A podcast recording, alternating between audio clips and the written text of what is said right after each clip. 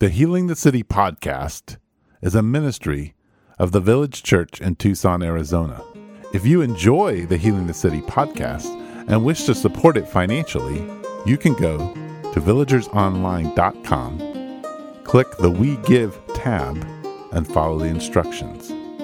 Thank you for listening and enjoy the podcast.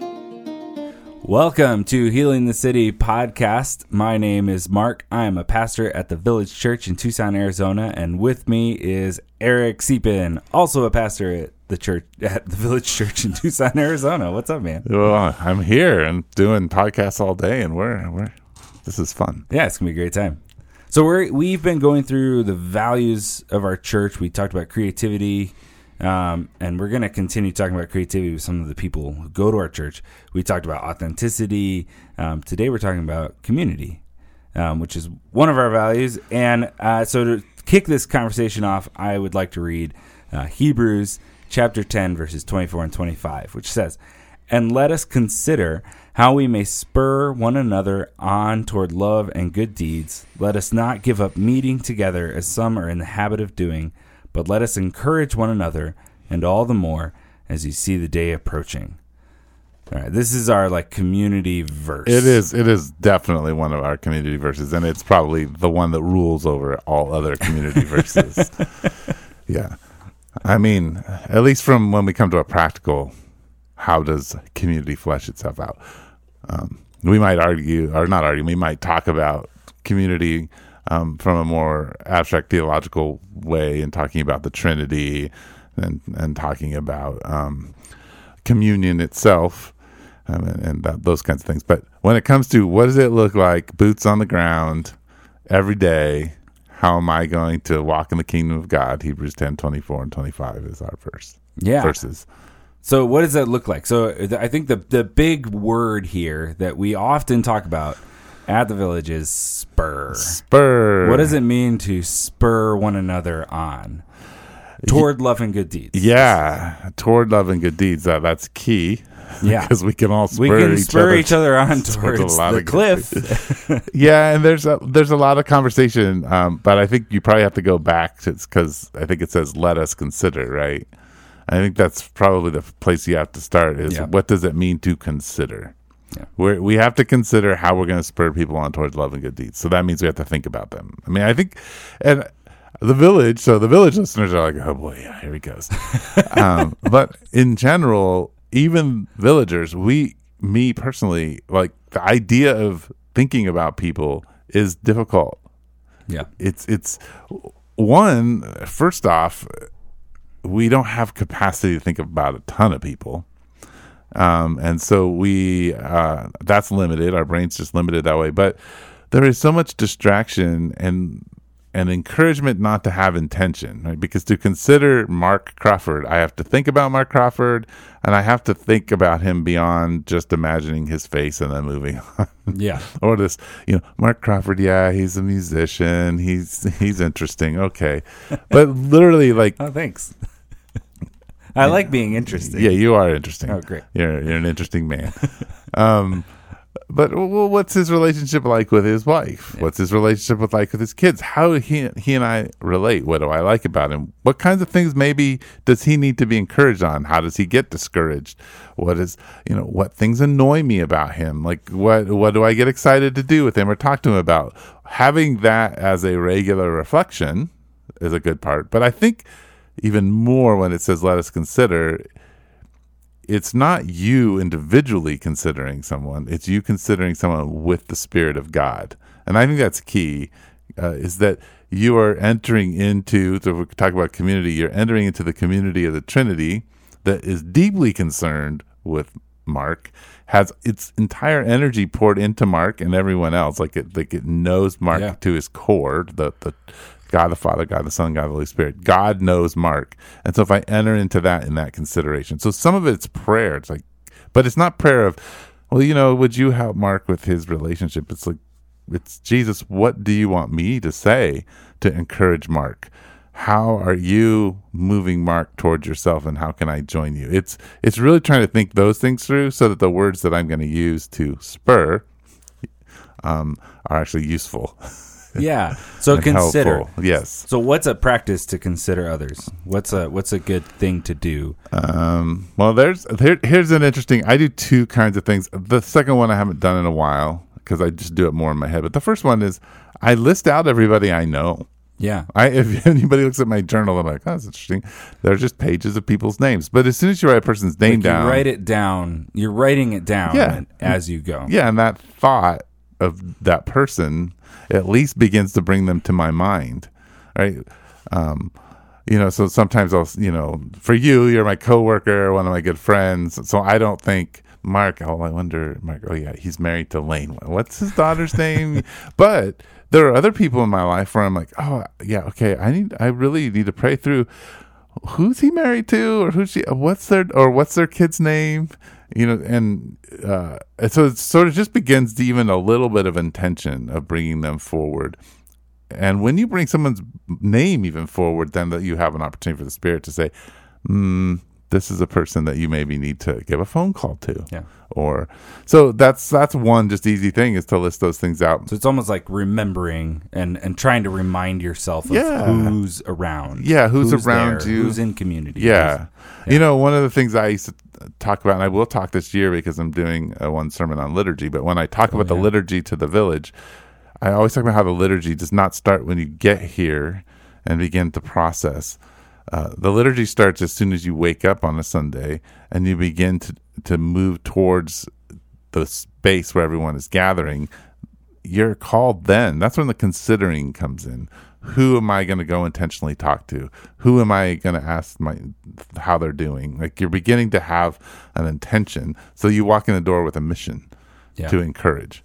So yeah, that's the, and if you're writing people's names down, or the second thing I used to do is, uh, and I haven't done as much. I do a little bit, but it's like I, I write down like Lane Crawford, and I'm like Lane Crawford, oh, she's working, and there's how does she feel about her work, and I write some things about that, and uh, what what can I pray for her, or how can I encourage? So I write a few little like bullet points about her, so that I can pray those things at that moment into her life. But then But that's that's a more more directed prayer. Yes, You're yes. you're going into that thinking, okay, I'm going to pray for, you know, the people in my pilgrim group. yeah. And you're going, okay, this person. And our pilgrim and, groups are Bible things. studies that we have for people. Yeah, yeah. So you've got a group, a small group of people Mm-hmm. that you're going through. So you're not like just listing out a bunch of people. You're going specifically. Yeah, and it won't be "Here's as, a couple extra. It won't be a things." large, and it may be just my pilgrim group, you know, or it might be just the staff at the village, Right. or something like that, or the leadership, those kinds of things. Yeah, Um, and then I'm writing details, and I'm praying, but it's not just praying those things, but then it means that I go ask them about them, you know, or and I, I do it strategically. I don't actually tell people, "Hey, I'm praying about this, and I'm wondering how this is going." I just say things like, "Hey, how's this hap- going on in your life?" or "How are you doing this week?" or what, and trying to let them kind of bring those things up and then ask them about Yeah. them. So, um, yeah, that's those are the two ways that I consider, and and I think people can. There are other ways to do it. You know, you can just have a mental list in your head or whatever. sure. Lots of different ways. But those are good practices. yeah, I think. yeah, So the other piece of this is to spur. yeah, um, which is is in many often to engage in conversation, right, which is hard, and we don't like doing that right. Because we're nervous about what we're gonna say and what if they reject me, all those kinds of things. Or I want to talk about myself a lot. Yeah, So what is that? Let's talk What's about that that, look like? Let's talk about that. yeah. Oh yeah. Let's talk about that. I want to talk about myself.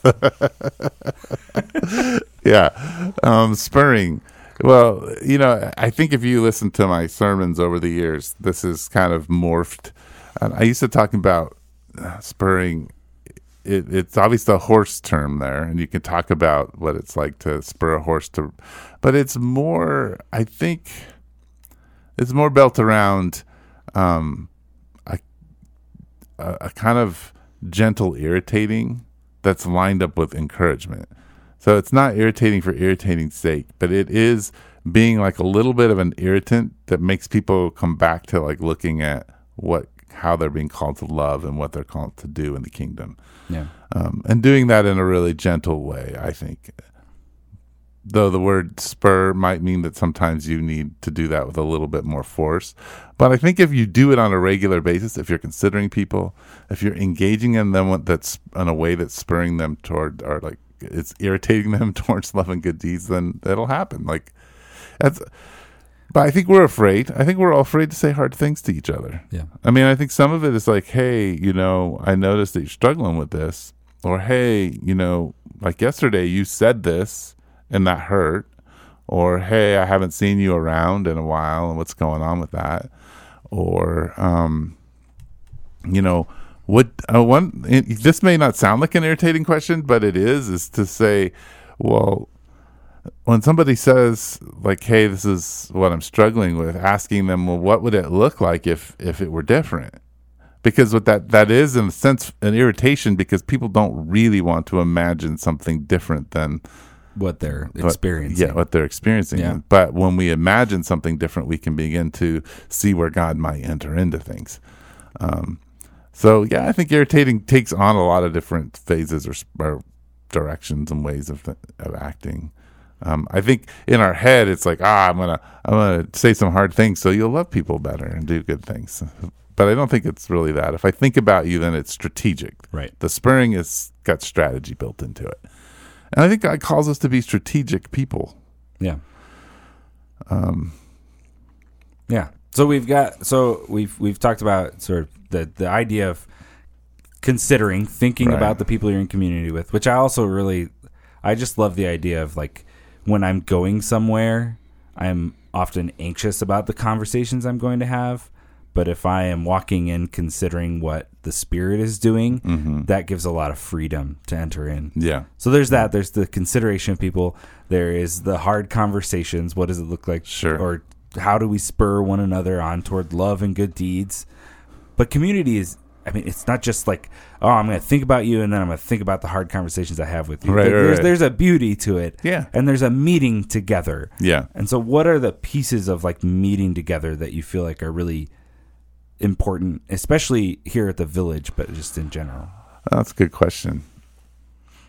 I think one of the things you have to realize is, and, and this is in the context of Hebrews 10, but I think that you don't consider or spur anyone on towards loving good deeds unless you take, unless you have a common union, right? You have a community. And so there's a power in the, the statement of we, we eat from the same body and we drink from the same blood. We are unified in Christ in his broken body and his blood poured out for us. That creates a commitment through the resurrection to one another. Yeah. And that's important because if I'm not committed to you, I'm not going to think about you. And if I'm not committed to you, I'm not going to risk irritating you or even knowing what love and good deeds might look like for you. So I think that that part of it is really important is that we do this under Christ and it is motivated by the cross.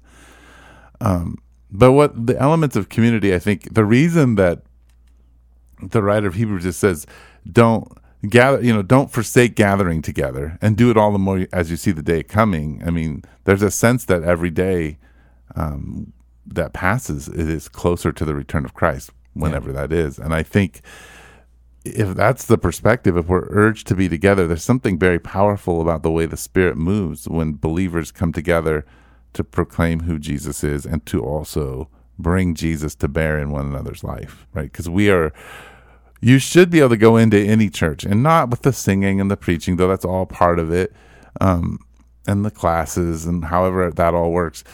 But what's important is you come in there and, and you, you taste the kingdom of God. It is a proclamation of the kingdom and no matter where you are in in your space of following Jesus or figuring out who Jesus is, you should taste Jesus. That's the key. Yeah. And uh, I I just had a conversation with someone on Sunday where they it was the first time they'd come back to church in a while. They'd been watching online, they've been watching the Village online, not the oh, village, just somewhere else. somewhere okay, else. okay. So they came to the village, and um, they said, "What's really cool about being here is I can walk in and I can say, ah, that's my brother, that's my sister."